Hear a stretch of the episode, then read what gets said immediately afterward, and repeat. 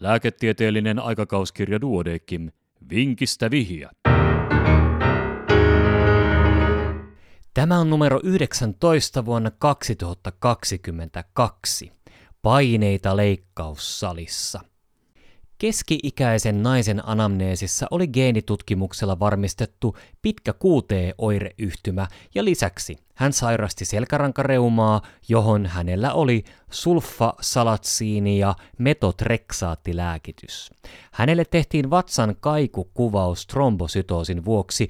Pernan koko osoittautui normaaliksi, mutta tutkimuksessa havaittiin kasvain, joka tarkentui tietokonetomografialöydyksen perusteella haimalähtöiseksi.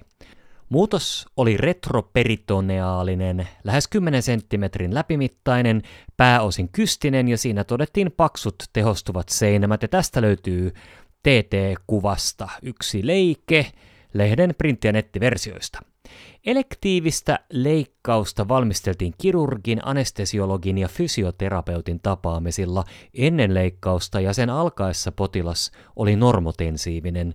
Haiman hännän resektioleikkaus eteni tavanomaiseen tapaan, kunnes potilaan systoolinen verenpaine nousi dramaattisesti tasolle kaksisataakolmekymmentä ja leikkauksen anestesian raportista, jossa nähdään myös tämä verenpaineen hyppäys, on kuva lehden netti- ja printtiversioissa. Kun verenpaine nousi, niin myös leikkaavan lääkärin ja anestesiologin paineet hieman nousivat, vaikkei näitä rekisteröitykään. Mikä aiheutti tämän verenpaineen anestesiakertomuksessa näkyvän muutoksen? Ja ratkaisu seuraa hetken kuluttua.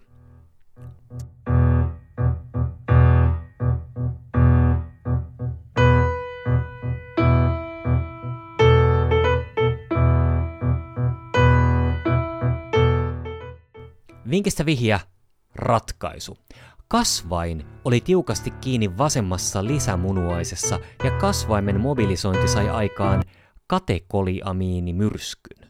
Näin ollen kliininen diagnoosi vaihtui feokromosytoomaksi jo leikkaussalista, leikkaussalissa ja vasen lisämunuainen kasvaiminen poistettiin radikaalisti. Kohonnutta perioperatiivista verenpainetta hoidettiin alkuun syventämällä anestesiaa sympaattisten heijasteiden minimoimiseksi. Pitkä Q T-diagnoosin vuoksi käytössä oli laskimon sisäinen anestesia, johon yhdistettiin vielä inhalaatioanestesia sepä sekä epiduraalikatetrin kautta ropivakaiini-infuusio- ja puuduteaineboluksia. Varsinaisina verenpainetta laskevina lääkkeenä käytettiin alfa- ja beta-reseptoreita salpaavaa labetalolia ja verisuonia dilatoivaa glyseryylinitraattia. Potilaan verenpaine normalisoitui käytännössä heti, kun kasvain saatiin poistetuksi. Myöhemmin esiintyi leikkausalueen kipua ja ensimmäisenä leikkauksen jälkeisenä päivänä huomattavaa hypotensiota, johon liittyi lievä sydänentsyymi-päästö ja epäily takotsubo eli ruukkusydän tyyppisestä tilanteesta. Diagnoosi varmistui patologisessa tutkimuksessa, jossa löydöksenä oli noin kymmenen senttimetrin kokoinen kystinen feokromosytooma. Immunohistokemiallisissa värjäyksissä ei havaittu verisuoni- tai kapseliinvaasiota, nekrooseja tai S D H B-mutaatioon viittaavaa, ja proliferaatioaktiivisuus oli vähäistä M I B yksi värjäyksessä kaksi prosenttia. Feokromosytooma paraganglioma geenipaneelitutkimuksessa potilaalla ei havaittu geneettistä alttiutta ja myöhempi seuranta on vahvistanut feokromosytooman hyvänlaatuista luonnetta. Jälkikäteen arvioiden suuri feokromosytooma oli ollut käytännössä oireeton, päänsärkyä ei ollut ollut ja verenpaine oli ollut enimmäkseen matalahko, mutta potilaalla oli esiintynyt jonkin verran yöhikoilua ja raskauden aikana kahdeksan vuotta aiemmin yksittäinen voimakas Adren, adrenerginen tykytyskohtaus.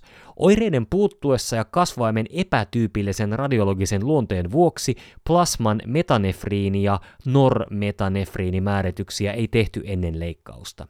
Vaikka yllätyksellisen feokromosytooman vuoksi Perioperatiivisesti ei käytetty tavanomaista alfasalpaus- ja nestehoitoa, potilas toipui kuitenkin nopeasti lyhyen teho-osastohoitojakson jälkeen. Asianmukaisesta esihoidosta huolimatta feokromosytooman leikkaushoitoon liittyy usein hemodynamiikan epävakautta, joten sen hoito vaatii preoperatiivista suunnittelua ja anestesiatiimiltä erityisosaamista. Ja tämänkertaisen vinkin olivat kirjoittaneet Niina Matikainen, Ville Sallinen ja Teija Nieminen Meilahdesta.